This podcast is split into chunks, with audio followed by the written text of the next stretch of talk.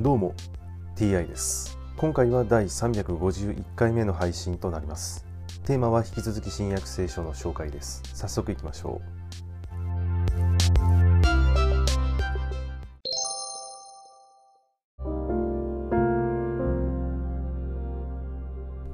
新約聖書第350回。今回は「無名の例え」というお話です。人々がこれらのことに聞き入っている時イエスはさらに一つの例えを話された。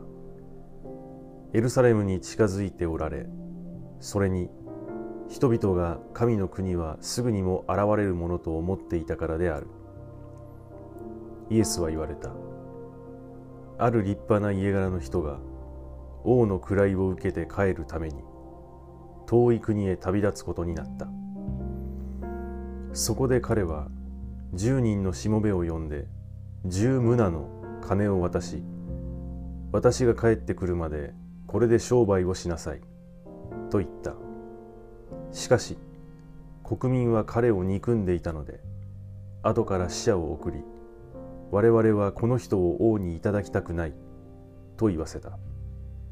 さて彼は王の位を受けて帰ってくると金を渡しておいたしもべを呼んでこさせどれだけ利益を上げたかを知ろうとした。最初の者が進み出てご主人様あなたの一棟で十棟儲けました。と言った。主人は言った。良いしもべだ。よくやった。お前はごく小さなことに忠実だったから十の町の支配権を授けよう。二番目の者が来てご主人様あなたの一棟で五棟稼ぎました。と言った。主人はお前は五つの町を治めよ。と言った。また他の者が来て言った。ご主人様これがあなたの一棟です。布に包んでしまっておきました。あなたは預けないものも取り立てまかないものも刈り取られる厳しい方なので恐ろしかったのです。主人は言った。悪いしもべだ。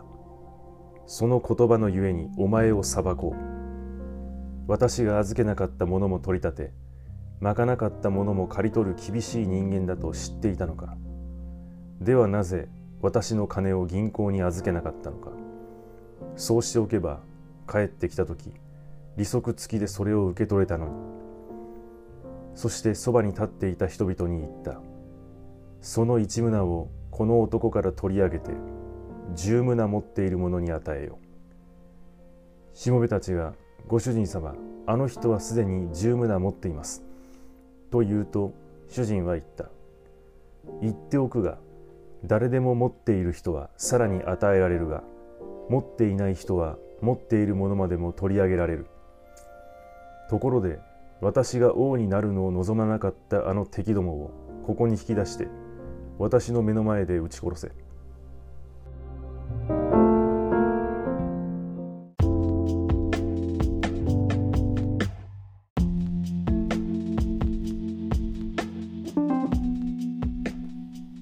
この話はマタイによる福音書のタラントンの例えとほぼ同じ内容ですね。